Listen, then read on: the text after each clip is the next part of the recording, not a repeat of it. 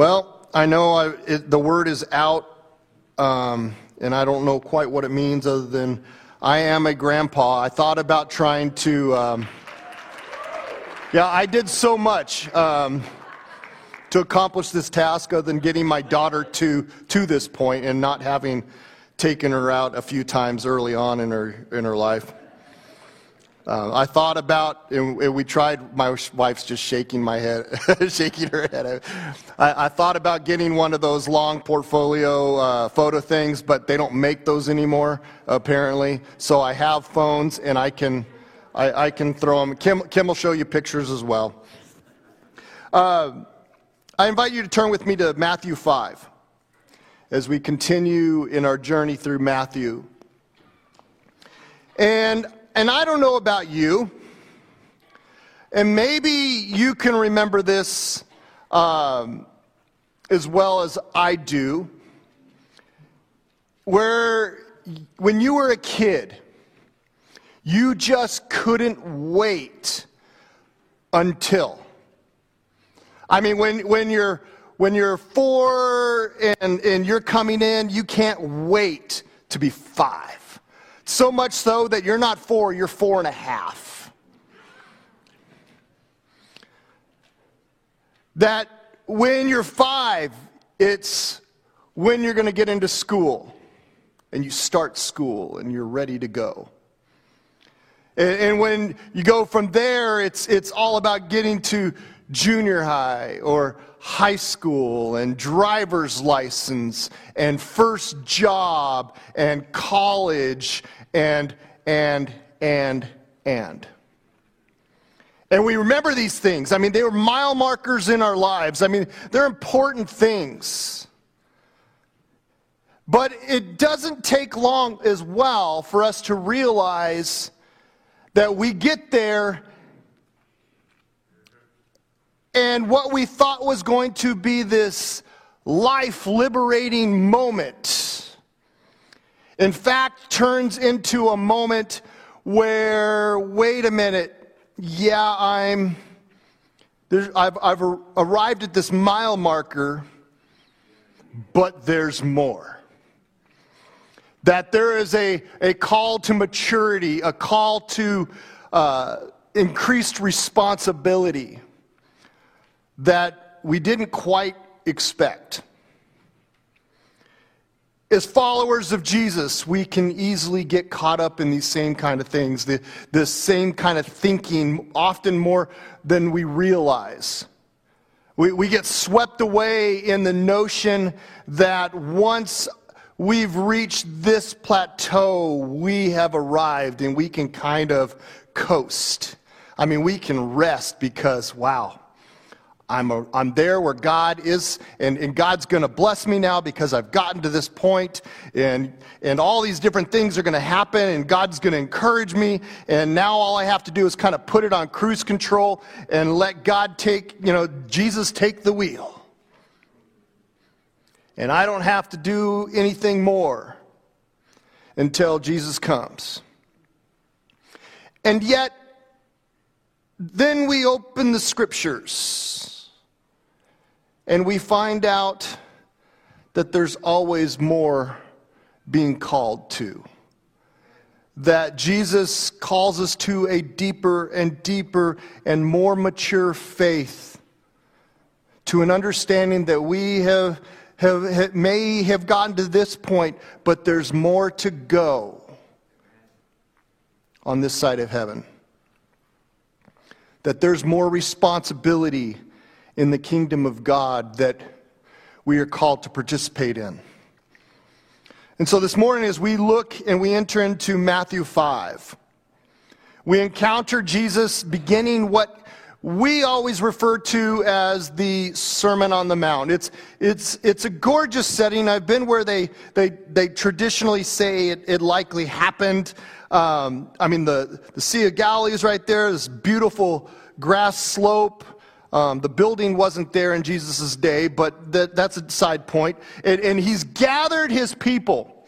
I mean, there are people that have come from all around that have heard about Jesus and what he's done and who he is, and, and the word's kind of getting out. But Jesus especially has gathered his primary disciples that he has called, and he's talking to them. People that have left their, their trades, left their life to follow Jesus, to, to walk in the, the footsteps of their rabbi. And he's, he's getting there and, and he's got them and he starts talking and he shares what we call the Beatitudes. They're encouraging words that speak of blessing.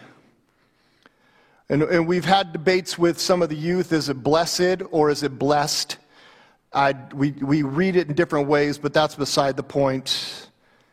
But the thing is that these blessings are, are, are listed for people that aren't used to being called or associated with having been blessed. They're going through hard times, they're, they're struggling. And Jesus isn't saying, no, you can just wipe away what you're going through in your emotions and in your status of that, and, and you just put on a happy face. No, he's saying in the midst of these things, in these difficult times, you are blessed because God is with you. And that in the midst of that, that in the midst of this upside down kingdom of God, the blessed ones are the world are what actually the world usually considers despised. And he starts to list them the poor in spirit, the meek, those who mourn. And, and, so as Jesus shares these, these things, he's reminding and he's starting to point out to his disciples that, yeah, your life may not be exactly where you hoped or thought it would be, but you're still blessed. That in the midst of that, understand, and, and I probably should really point out something that really kind of was pointed out to me that we've kind of done a disservice in, in many of our translations because we put a big block here and we start list, we put headings and, and we list them as separate. So we get through verse 12 with all the Beatitudes. And in verse 13, we kind of take a pause and we set it aside. But in reality, that this was all one continuous conversation. And Jesus is saying, yeah, all these things, all these, these situations of mourning and meekness and grief and hunger and thirst and all this stuff, it goes together that you are blessed. And as you are blessed, you need to understand that you are this that as a result of your blessings in the kingdom of God, you are called to more. You don't get to just rest. That we have a charge before us to exhibit the saltiness of God's kingdom and to let God's light shine through us. the evidence that we actually understand ourselves to be blessed of God is how preserving our life is to others, how bright our light shines even in the dark moments. Even when we mourn, when we're made fun of, we're ridiculed, we're persecuted, when we're longing and hungering and thirsting for more in this life, our life is supposed to point to a difference that others can see. That Jesus doesn't let anyone off the hook. Because it's especially in these moments that, that we're going through difficult things. Not, again, not that we just kind of put on a bright face and kind of skip, but that we understand that our lives are fully on display and people are watching. So Jesus' challenge in, in verses 13 through 20 especially focusing on 13 through 16 here, is, is what comes down to one word influence.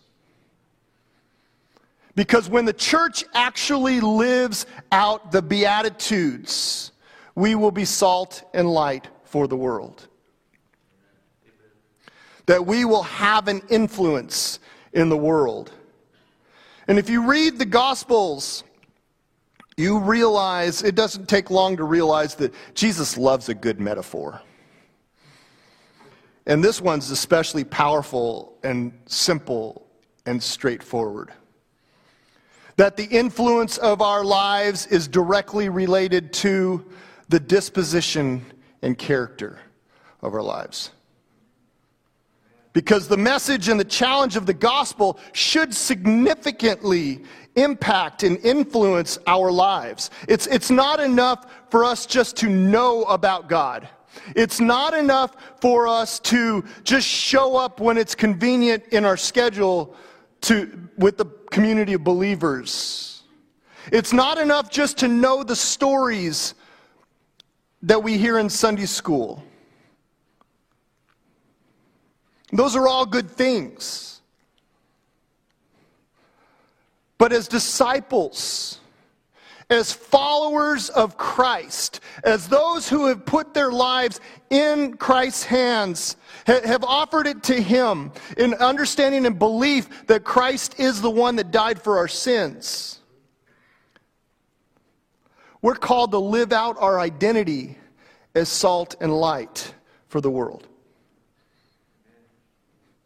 Now, the people that were listening, these disciples, when Jesus says that you are to be the salt and you are to be the light, they know what that is. They know the, the, they don't have electricity, they don't have refrigeration. We take these things for granted. They know that these are both indispensable commodities in the home. They are price, they are very valuable. They, they, you can't go without them. And so, what does that mean, though? I mean, yeah, we can understand they're indispensable, but what, what about them? What does it really look like to be salty? We've kind of changed that, you know, that term of sorts. But so, so to start, it's good for us to understand what salt was used for in Jesus' time when he refers to this. And we can list all these different things the way we use it, but the reality is that, the, that in the midst of all the different functions that we understand from salt, the primary, the key, the number one thing for salt is to prevent decay. Being used as a, as a food preservative is its most basic function. Been used for generations upon generations. We like to think of salt primarily as spice that gives flavor. We, we, we add a little here and a little there. But in Jesus' day, when there's no refrigeration and you need to preserve meat, it's not likely that many Jews thought, well, we'll just add a little spice to spice up life, to give it a zing. They would use so much salt because they were trying to preserve what was valuable that they couldn't avoid the flavor of salt. You didn't need to add any. We as Christians are not called to spice up the life around us. But what Jesus is saying that we as believers, and I want you to get this, both individually, but especially corporately, communally, that we as the church are called to actively live out our faith. And, and, so much so that we become a preservative to the world uh, around us against the natural decay of sin. that by consistently and actively living out our faith, we provide a sanctifying influence. That, that the world would not, you know, and they don't want to always hear what we have to say. But they can't not be affected by it when we live it out. So Jesus warns us don't lose your saltiness. And we think, well, I've never had salt go bad. I mean, we, we look at the properties and we understand it's a really stable chemical. It's, it's nearly resistant to nearly every kind of attack. But the thing is, it can be contaminated by overwhelming it with mixtures of impurities to the point that it loses its effectiveness. If you don't use enough salt, things will decay. And so it becomes dangerous. Likewise for the church. If we're going to be effective, we have to maintain our Christ likeness. We have to put everything in, in, in place of, at, at the foot of the cross. Because if we become so assimilated in, in, in, trying to be like the world, to try and attract the world, that we lose our distinctiveness of the cross, we've lost our influential difference. Our influence in society depends on our Christ like distinctiveness from the way the world lives, in opposition to it, not competing with it, trying to be like it. Jesus is making a Joshua kind of statement here. I, I can't get away from it. He, he's making this declaration because Joshua, they just gone in and were about to start setting up into the promised land. And here's this, this leader of the people of Israel. And he stands before them and says, Now, and this is in chapter 24 of Joshua, now fear the Lord and serve him with all faithfulness. Throw away the gods your forefathers worshipped beyond the river and in Egypt and serve the Lord. But if serving the Lord seems undesirable for you, then choose yourself this day whom you will serve. Whether the gods of your forefathers that you served beyond the river, or the gods of the Amorites in whose land you are living. But as for me and my house, we will serve the Lord. I can't force you to do it, but I'm going to tell you what I can do and what I'm going to do. I'm going to serve the Lord. And Jesus is saying, if you're going to be salt, you have to make that stand. One pastor declared it like this the, the glory of the gospel is that when the church is absolutely different from the world, she invariably attracts it. It's, it is then that the world is made to listen to her message, though it may hate it at first. If our life is not righteously different, we have no credibility. And the less salty that we are means less preservation for the rotting culture around us. We're called to be the salt of the earth, not the honey of the earth. Salt bites.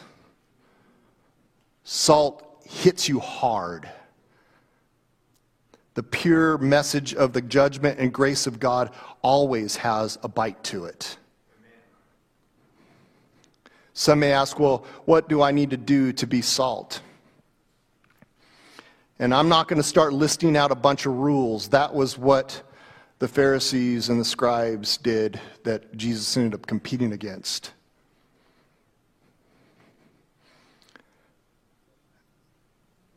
But here's the simple truth if you hunger and thirst after righteousness, if you're always seeking the cross, if you're adhering your life to the gospel message, you don't have to work at being salt. You are salt. But we're also called to be light. When the church lives out the Beatitudes, we are light. The function of light is that it illuminates what the darkness hides.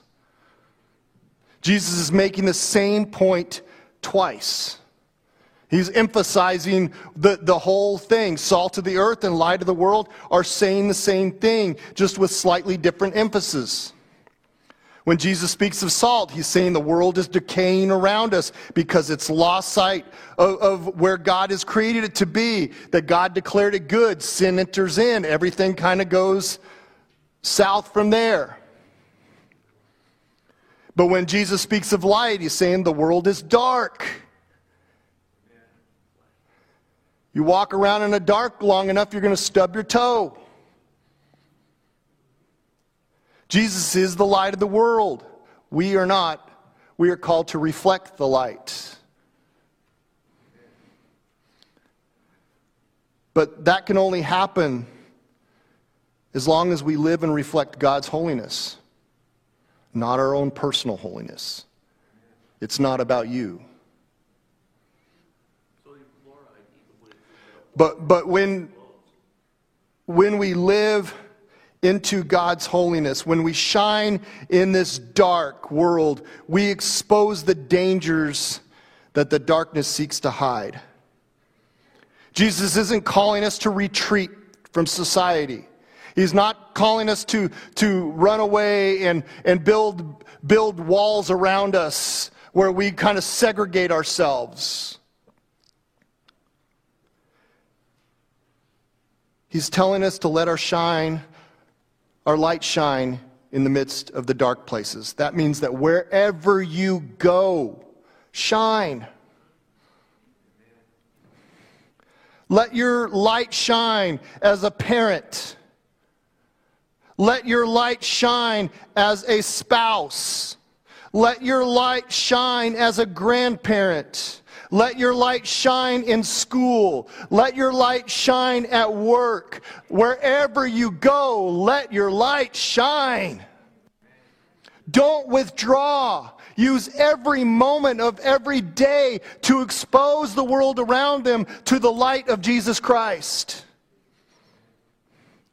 Light is worthless if it doesn't shine. Sad to think about how many Christians are Christians by name only. They talk a lot about and, and want to criticize other Christians for being just, well, you're just too rigid. We live by the grace of God. Well, we all live by the grace of God.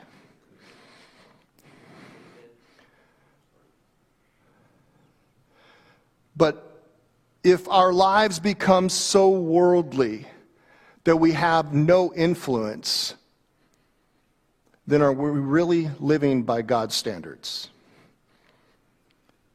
In Jesus' words, they're like tasteless salt or hidden light, which is good for nothing.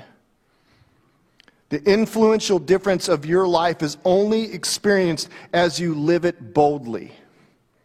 Our focus needs to be so much on Christ that we can't help but live out the Great Commission. That's the mission of the church to go into all the world and preach the gospel, the good news. But because what happens when people enter into that and they place their faith because they believe they get saved, and as they adhere their lives to Scripture, they realize that they can't keep going the way they were going, that they're called to live differently. And as a result, what happens is they become salt and light. It's not that they become salt and light first. No, they become part of the body of Christ. The, the gospel produces salt and light, not the other way around. If we focus on the Great Commission, if we focus on the gospel, if we focus on the new birth that Christ gives, allowing God to conform our lives to His, the result is that God produces a people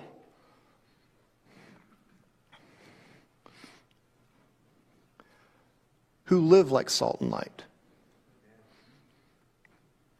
And as the church collectively adheres their lives to the gospel, there is an influential difference from the world around us, which is the point of the law and the prophets of the Old Testament. It, wasn't just to throw a bunch of rules.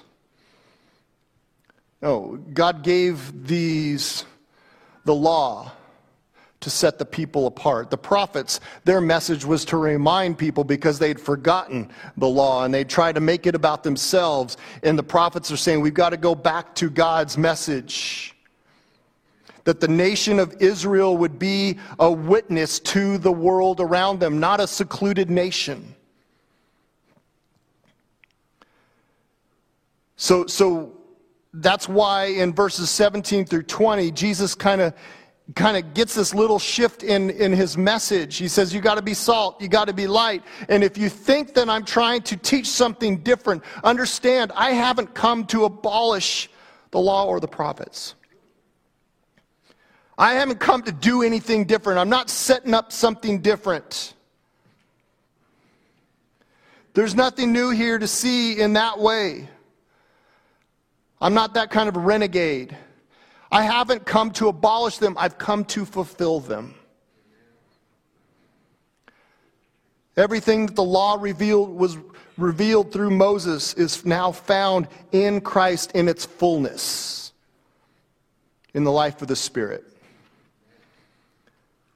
And the bottom line is that Jesus isn't, is, is agreeing with and living according to the law and the prophets, but also, as, as we get into the remainder of this sermon, you, you start to read, he, he doesn't just, he doesn't tone it down. In fact, he ramps it up. He gives better clarification. He'll say over and over and over, You've heard it said, but I say to you, and watch, wait for it whenever he says, I say to you, because it's coming. Because it, you, Jesus is clarifying, you can't relax these commandments. When it says there shall be no other God before you, it means there shall be no other God before you. If, if it says do not covet, it doesn't, that's not a suggestion. They're the great commandments, not the great suggestions. And there will be consequences when we get it wrong. If we, if we misread, reinterpret, ignore, or deny, there will be consequences. Tim, Tim Keller, he's, he's a pastor and author, says it like this When the Bible tells us something about how we should live, whether it be like sex, money, or power. It, it doesn't, it, it, well, it, it always does it like this it says, God created us, and therefore God in His Word is giving you directions for how you should live according to the design that He gave you. So, so it's not busy work. It's just not more to do. Therefore, God in His Word is giving you the directions of how you should live.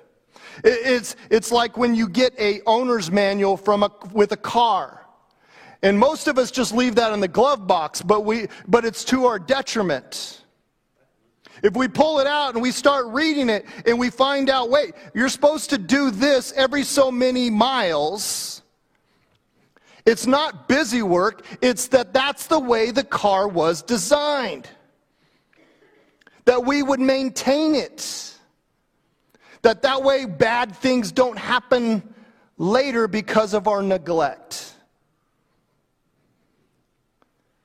When we violate those things, we hurt the car.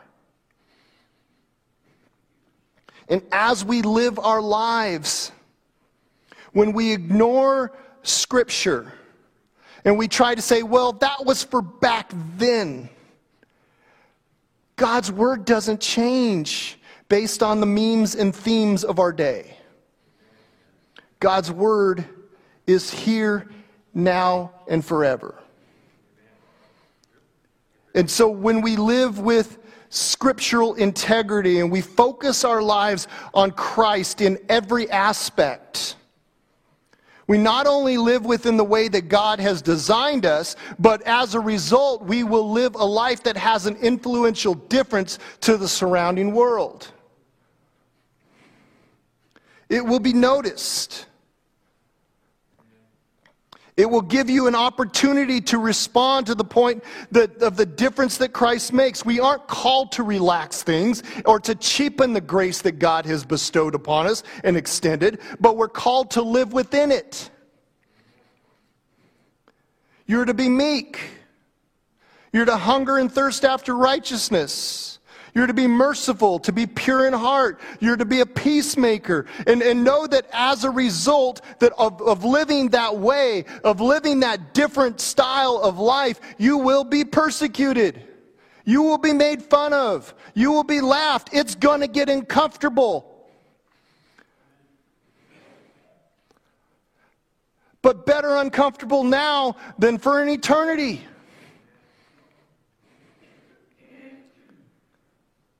Don't give up because it gets hard. In our living out the gospel, we let God's holiness shine through. We let God's holiness act as a salt to a decaying world, trying to restore it to as He intended it. That's our calling to live into that and to be blessed. When we live into God's promises, we will be blessed. When we try and make it on our own, it's like wandering around in the dark. It's going to hurt. God has called us to more. God has called us to Himself.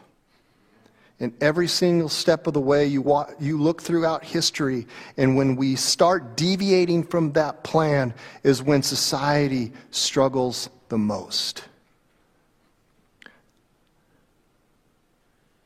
And I'm talking to myself just as much as I'm, I'm sharing with you. That our call as followers of Christ is simply to put our life at the foot of the cross. Each and every day. Each and every moment. And yeah, that means dying to myself, to my whims, my desires, my thoughts, my, my, my. Because when it's all about me and my selfishness, nothing will ever work out right. Heavenly Father,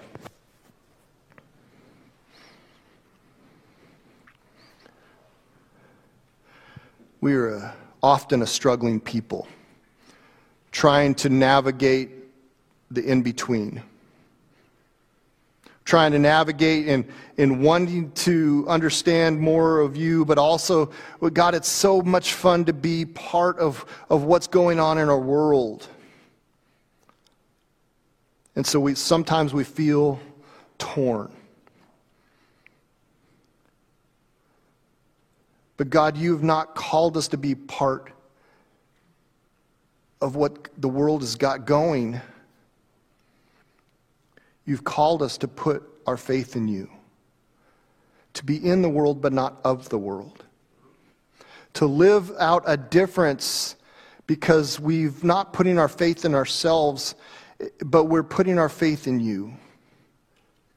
And as we put our faith in you, as we understand more and more of what you've done for us through dying on the cross and through the resurrection from the grave, that you've ascended into heaven and you are coming back to take us under your own, that God, we're called to live into that.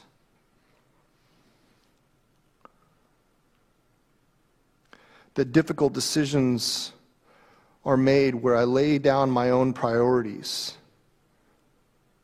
at the foot of your cross. that as a result, when I would have done this, I now do this. That I put the other person first.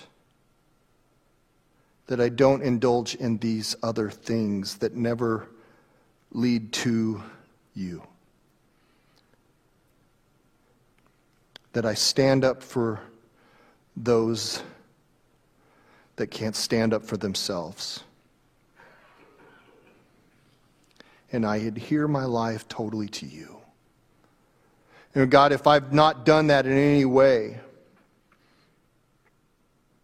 I ask for your forgiveness, your grace, and your strength to live differently. God, as a church, may we do exactly that. May we repent of our sins. May we receive your grace. And may we live differently.